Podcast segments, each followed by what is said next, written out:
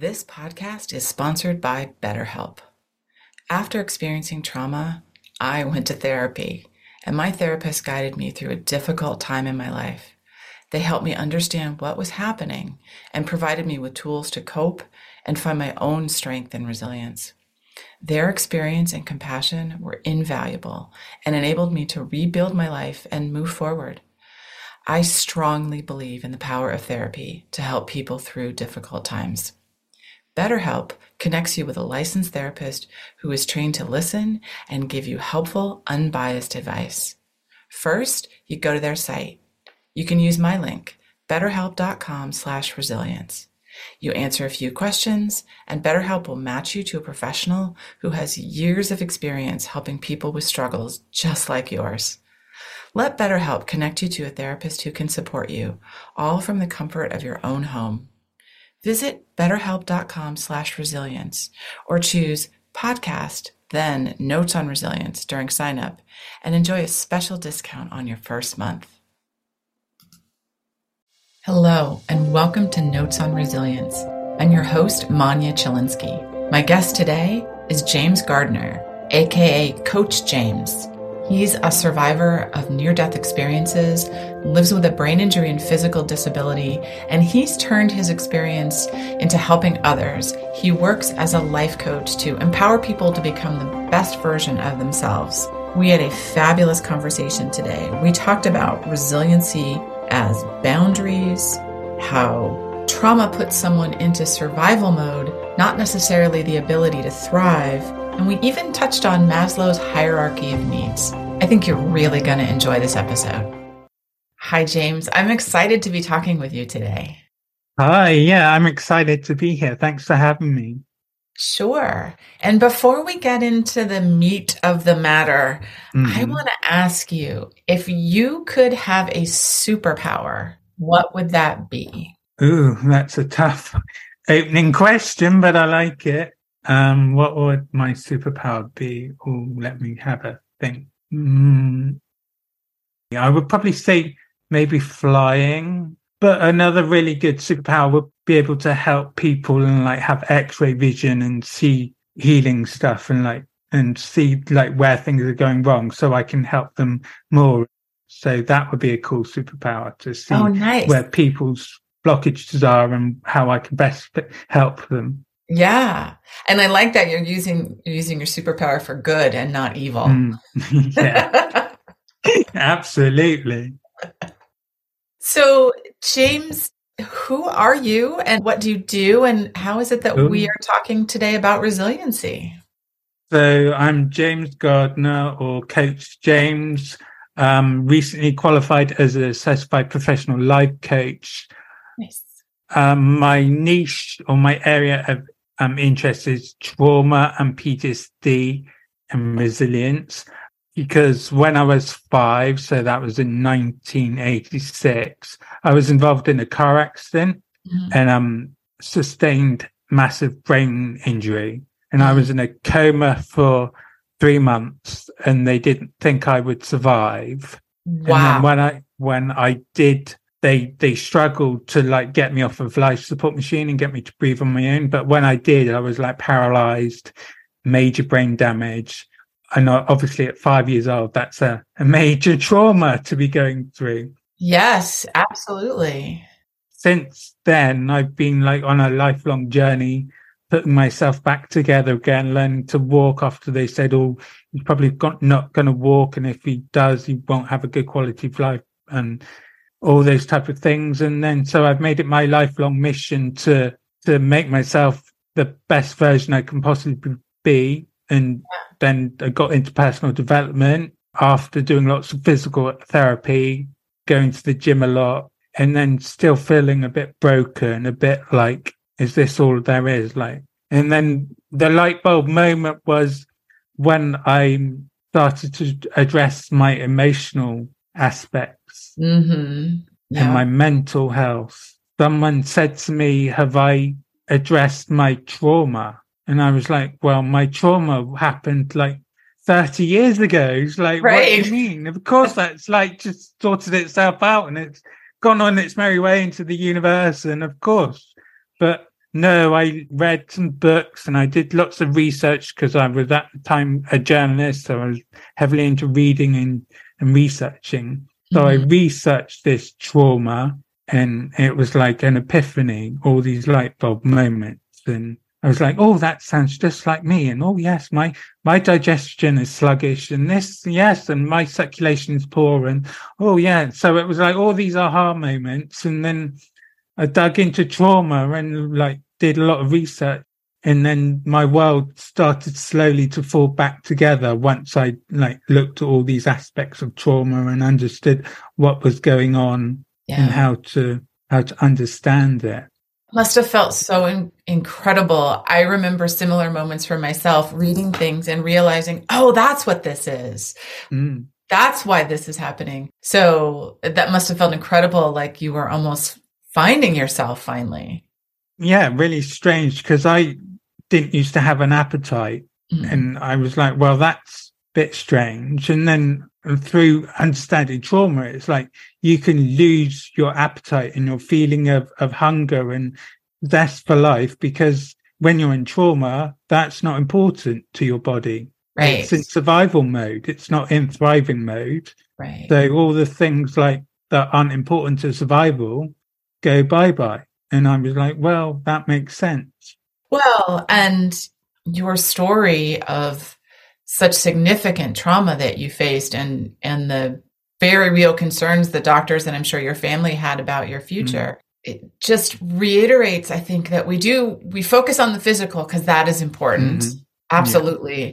Um, but sometimes to the detriment of the mental health, we don't even we don't necessarily think about that once the physical is back up and running. Mm-hmm. And it sounds like that's what you experienced. Yeah, for absolutely. For years and years, it was all about James learning to walk, James picking himself up. Like I remember being in a hospital bed and people were saying, well, try and sit yourself up. And I, I would try with all my might to sit up on my own. That's how bad it was. I was like, my nan said I was like Pinocchio, like a rag doll, like when oh, I wow. first came back from the coma. And like, so I like literally had to learn to hold myself up. Wow. And then so start from, from nothing always been about the physical. Yeah. Right. Although the physical certainly sounds like a tremendous amount of work that you have done on your physical health to get yourself mm. to where you are. And now you started addressing the mental health side of it, which is fabulous. Well, you know, and you have used your experience and now you are helping others. Mm-hmm. What do you think about the word resilience? Oh, Mm, you've got so many great questions. um, to me, resilience.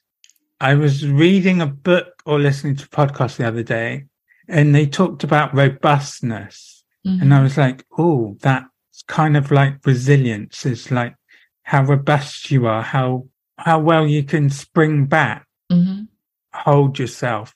So to me, resilience is about knowing who you are and where where you are mm-hmm. and then so you can't get knocked about too easily and you're resilient and like almost like being i suppose almost like being tough but mm-hmm. being resilient being able to bounce back from the brink and that sort of thing so resilience to me is it's not a thing it's a it's like a process mm-hmm. that that saying when they tough times make tough people it's that mm-hmm. kind of thing it's like you get more resilient by going through hard times and learning to bounce back and and learning to grow through things. So for me, to be resilient is to to be strong enough to to know who you are, to be able to stand up and survive hard times and yes. be resilient through through the odds. Oh, thank you. And you mentioned like that it's a process. And mm. that's something I've been reading recently. People have I've been seeing some people say it isn't necessarily trait or a character trait, but that it's a set of skills that we mm. access when we need them. Does that ring true to you? Mm, interesting. A set of skills. I've never thought of in that way, but I guess having the skill set or the mindset to be resilient to I, I'm doing a lot of work at the moment around boundaries. So I think oh, resilience oh. is about knowing where your boundaries are, knowing when things are overspilling. I wrote in my book about coloring outside the lines. If you know where your lines are, then you don't color outside of them. Right. So I think like resilience is about knowing where the lines are, where where it gets too much for you. So I yeah. think that that is a skill. So yeah, that's a good point. I like that. Well, and I really like thinking about resilient boundaries and resilience as mm. as connected in the way that you describe. So, given your life experience, what do you think people misunderstand about trauma the most? I remember writing one of my first articles on trauma and PTSD, and I wrote, Trauma doesn't just happen on the battlefield. Mm-hmm. When I first got introduced to trauma and PTSD and that side of things, I thought, well, it's normally like for people who are in the army and people who go to war and, and shoot guns and everything. I've not done any of that. So I'm like, how can I be affected by trauma? And then you understand, like they, I write about these two aspects of trauma. You have big T trauma, like car crash or something significant, life changing like that. And then you have the small T trauma, rage or someone cutting you off or, or things not working out or just life going wrong. How you yeah. respond to it can be traumatic, but that's a small T trauma mm-hmm. as opposed to the big T trauma. So I think people don't understand about the small t trauma. They mm-hmm. just understand about like the life and death situations, the battlefield trauma. Yes. I think if people can understand and know about the trauma response that we hold within our bodies, that is like just the vending machine not dispensing your candy bar can be traumatic. yes, it, absolutely. When you need that candy bar, yeah. that is a uh, is a trauma. I appreciate you talking about your thoughts kind of early on. Well, trauma is something that happens on the battlefield, and that's not me. Mm. I had the very same thoughts after my experience of this isn't that, so that it can't be trauma. Exactly. And I didn't realize that whether it's a big T or small T trauma, that just regular people, non military people, we can experience these things just throughout our lives because Absolutely. things happen. Mm. So I, I feel like we, we had some very similar thoughts about yeah, our own definitely. trauma. And I like what you said there about the battlefield. I mean, depending on your perception, life can be a bit of a battlefield. So Absolutely. And there are people who will say, and I, I, think I tend to agree with them, that it's going to be really difficult to get out of this life without some form of trauma, whether it's a something significant like what you experienced or something not quite that much but mm. or whether it's ongoing trauma like living in a, yeah. a, community where there's a lot of violence for example mm-hmm. i think none of us really get out of here without experiencing some kind of trauma yeah absolutely yeah and and trauma is like, i don't know if you're aware of maslow's hierarchy of needs when at the base level you have security and then for me, my trauma mostly came into play when my sense of comfort and security was taken away. Yes. That can also come into effect like losing a loved one mm-hmm. or, or something that can be traumatic as well. Right. Well, I never thought about it through the hierarchy of needs, like how it it is actually impacting maybe that basic level of what you yeah, need, exactly. which is security. Yeah, very much so. And um, I heard another saying the other day, um, in lots of trauma groups on, on Facebook and things, was as trauma survivors, we know how to survive, but we're not very good at learning how to live. Oh, interesting. Yeah, I can see that. Yes, we're good at surviving. And when the going gets tough, we get strong and we know what to do. But when everything's calm, it's like, well, what's going on? It's like we're not good at the life skills because we've just got the good survival skills. Yes. And being resilient. Yeah. I so feel that in my bones, James, when you said that. Mm. I can see me in that statement. So I have said, I'm sure that you have heard something similar, which is I have often said that trauma is the gift that keeps on giving. It sure is. we can laugh about it, but mm, I couldn't always laugh about that. No, no, it is that process again. It's like we have to go through it, and then once we've processed it, then we can have a little giggle about it or, right. or reflect on that. But until, like that thing about Steve Jobs said, we can't connect the dots going forward, only looking back. Yes. So that that's the same thing with trauma. It's like you can't like appreciate it looking forward. You have to reflect on that. Yes. And then making sense of the world. That's also what I help people do with life coaching is to make sense of the world, to help them build the the foundations that they need to to thrive. So yes. And I think as you know, experiencing trauma can really chip away at those foundations and it can be hard to know how to make your way in the world. Mm-hmm. You know, we've talked about resilience as personal issue, whether mm-hmm. it's a skill you have or it's a character trait, it's something that we each possess and we have certain levels of it. I don't always like the word resiliency because of the way I feel like it gets used sometimes. Mm. And I think a lot about the role of society, the system, the organizations that we're part of, whether it's a workplace or some other community that we're part of. Think about the roles that they play in supporting resiliency or not supporting resiliency. What do you think about that? What do you think is the role of our organizations or society in supporting and helping people recover from trauma? I like that, that looking at the bigger picture type of thing. I think like big topic at the moment is that I'm getting involved with is neurodiversity mm-hmm. and equality. So I think it falls under that umbrella if it's about providing people with that stability, with that stable structure to thrive, no matter to what, to be adaptive. Mm-hmm. And like, I know resiliency is about being strong and about bouncing back and about all those survival type things, but it's also about adapting, having to adapt to circumstances as well. Mm-hmm.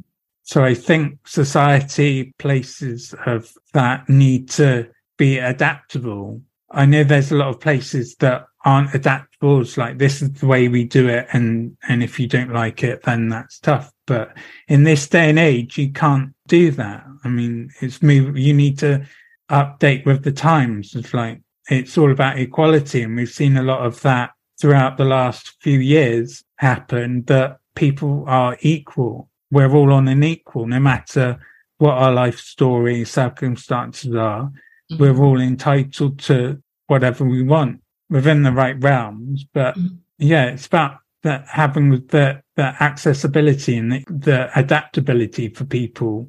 So I think it's organizations and, and I might say governments and, and that type of thing to be adaptable and understand that everyone's not the same mm-hmm. and treat people equal. Cause I'm big into like equal rights and, and being a disabled person myself and living with mm-hmm. disabilities, that's something that I'm involved with and I like understand. So it's about like having the accessible wheelchair spaces and all those type of things.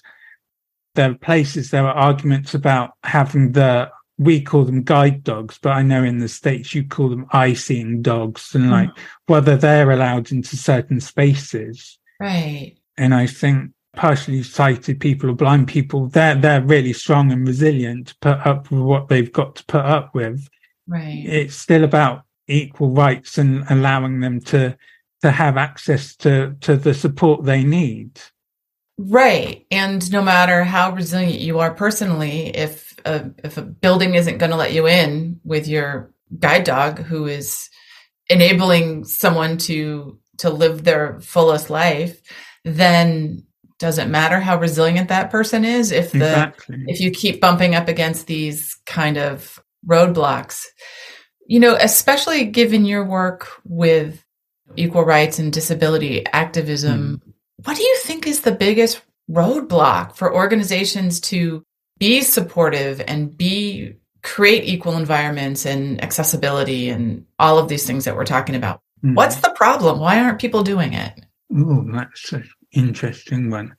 I think on a basic level, it's understanding. It's like people are quite closed off to what they don't know. Mm-hmm. And they're all like, this is how we do it. And if you don't fit into our model of our stru- business structure or something, then you can't really be a part of us. But yeah. I think it's like people need maybe some educating about it, or it might need better PR. Yes.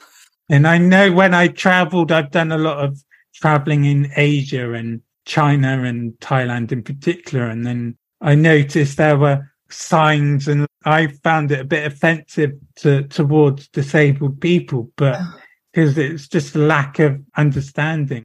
Right.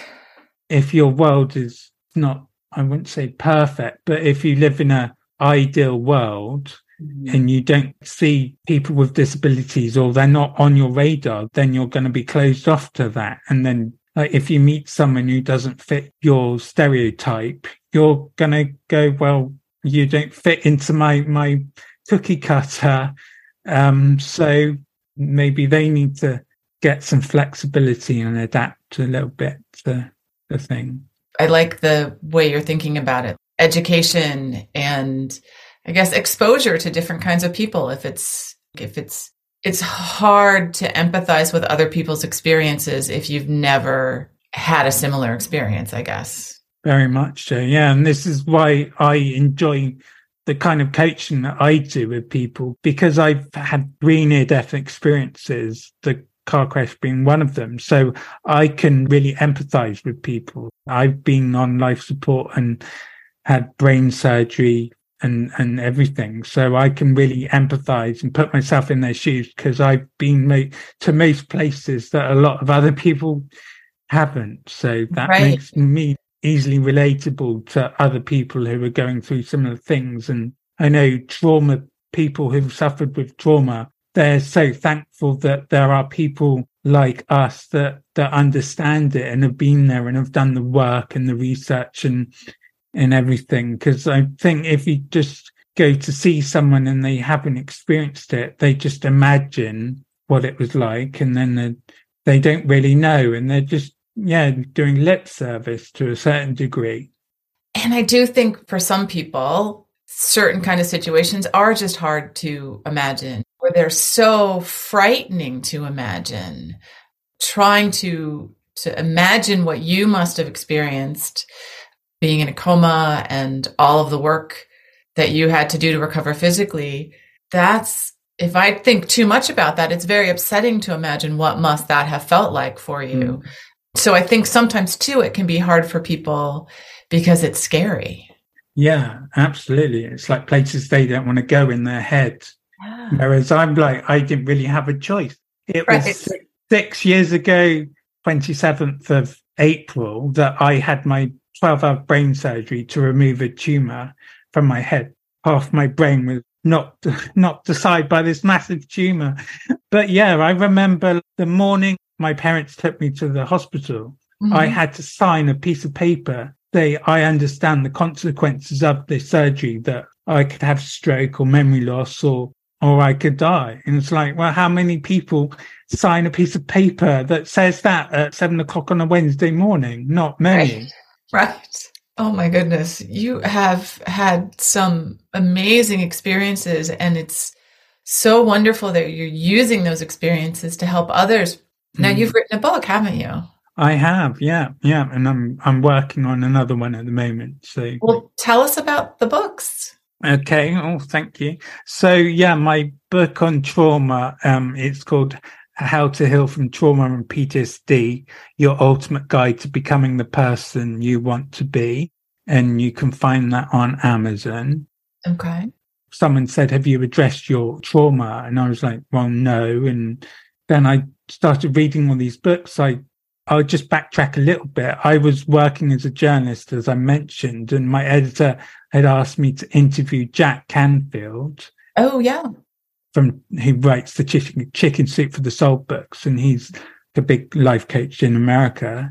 And so I interviewed Jack, but it was almost Jack was giving me life coaching. And like from that, what got me to realize the, the trauma aspect and take 100% responsibility of, of my life, which I'd never, I, I never knew that was a thing. I never heard that before because it's always been about my caregivers and me learning to walk and then me learning to do this and do that.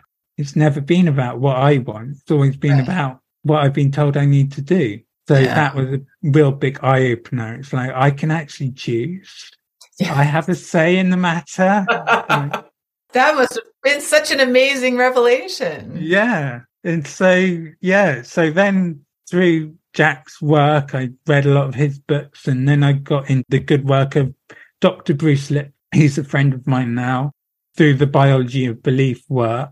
Did my reading and then I, I learned so much about trauma and PTSD. And I was like, well, why has no one ever told me about this trauma thing before? Mm-hmm. It's been 27 years Uh, and no one's really said, oh, have you looked at your mental health or your emotional well-being?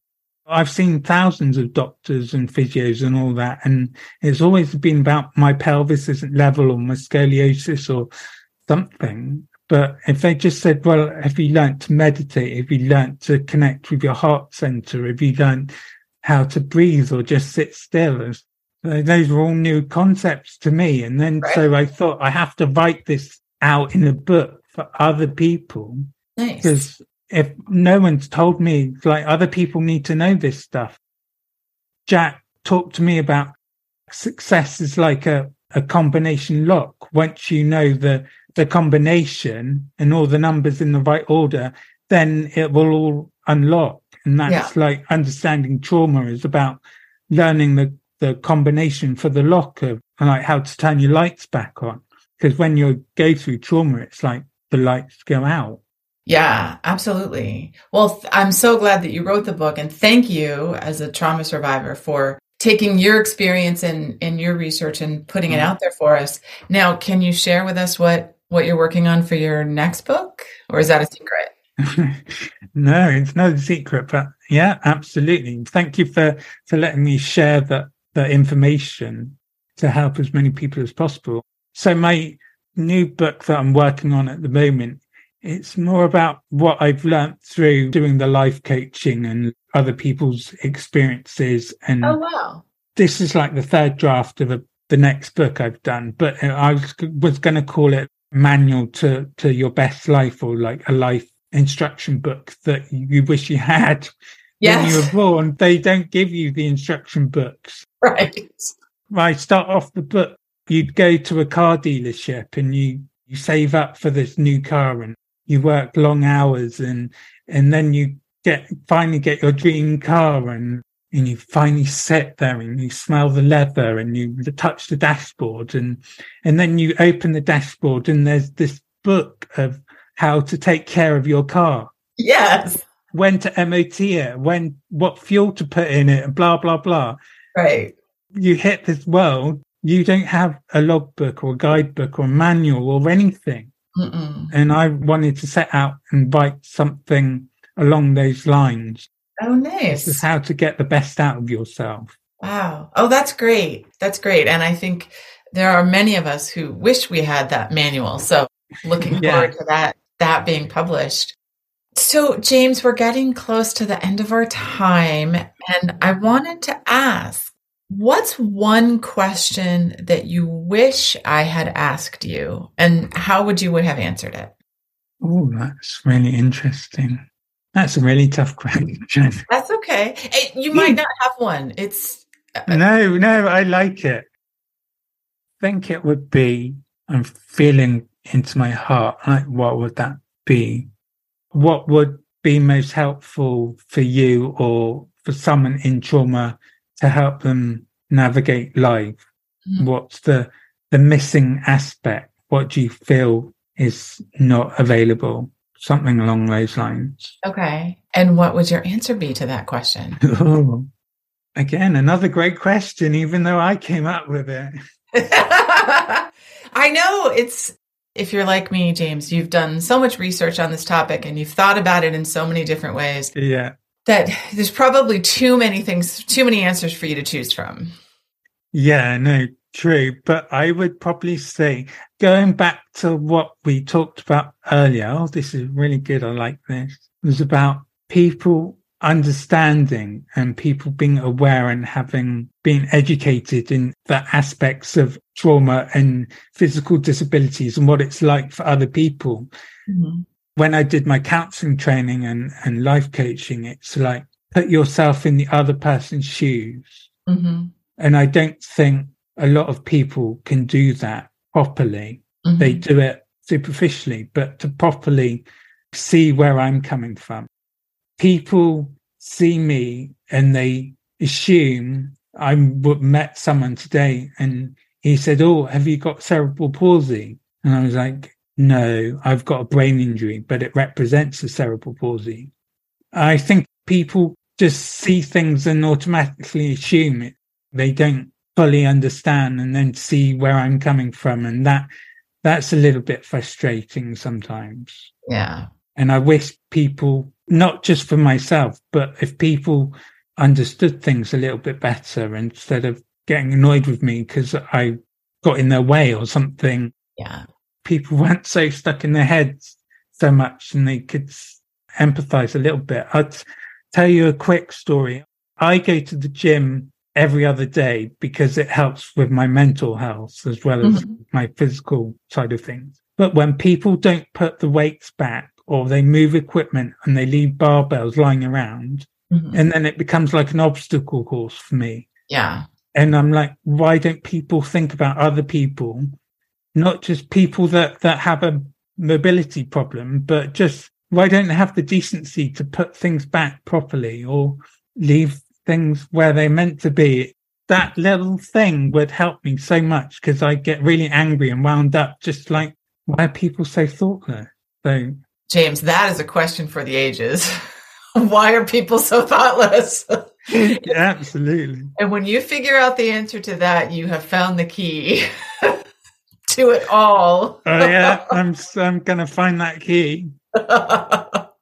This has been such a great conversation, James. My last question for you before we wrap up is what would you tell your 18 year old self about resiliency? Probably the same thing I say to a lot of my coaching clients, to be fair. Not to take yourself too seriously and don't be so hard on yourself. Mm-hmm. So I know that's two things, but I'd maybe say don't be so hard on yourself because that is taking yourself seriously. So cut yourself some slack.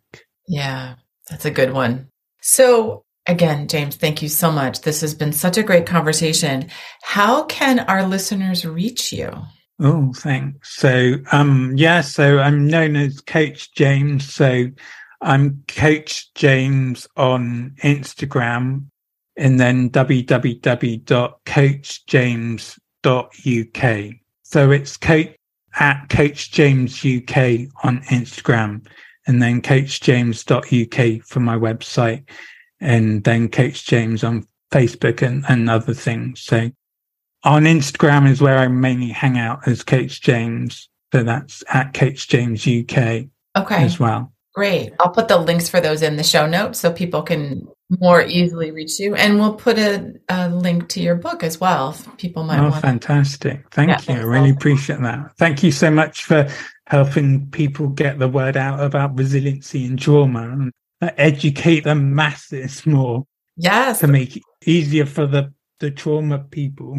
Yeah. Well, thank you for saying that. I love this work and I I love talking to people like yourself to learn what other people are thinking about resiliency. And, you know, I just want to say thank you to our listeners. I hope you had a fabulous time in this episode as I did, and we will talk again soon. Thank you for listening. I hope you got as much out of this conversation as I did.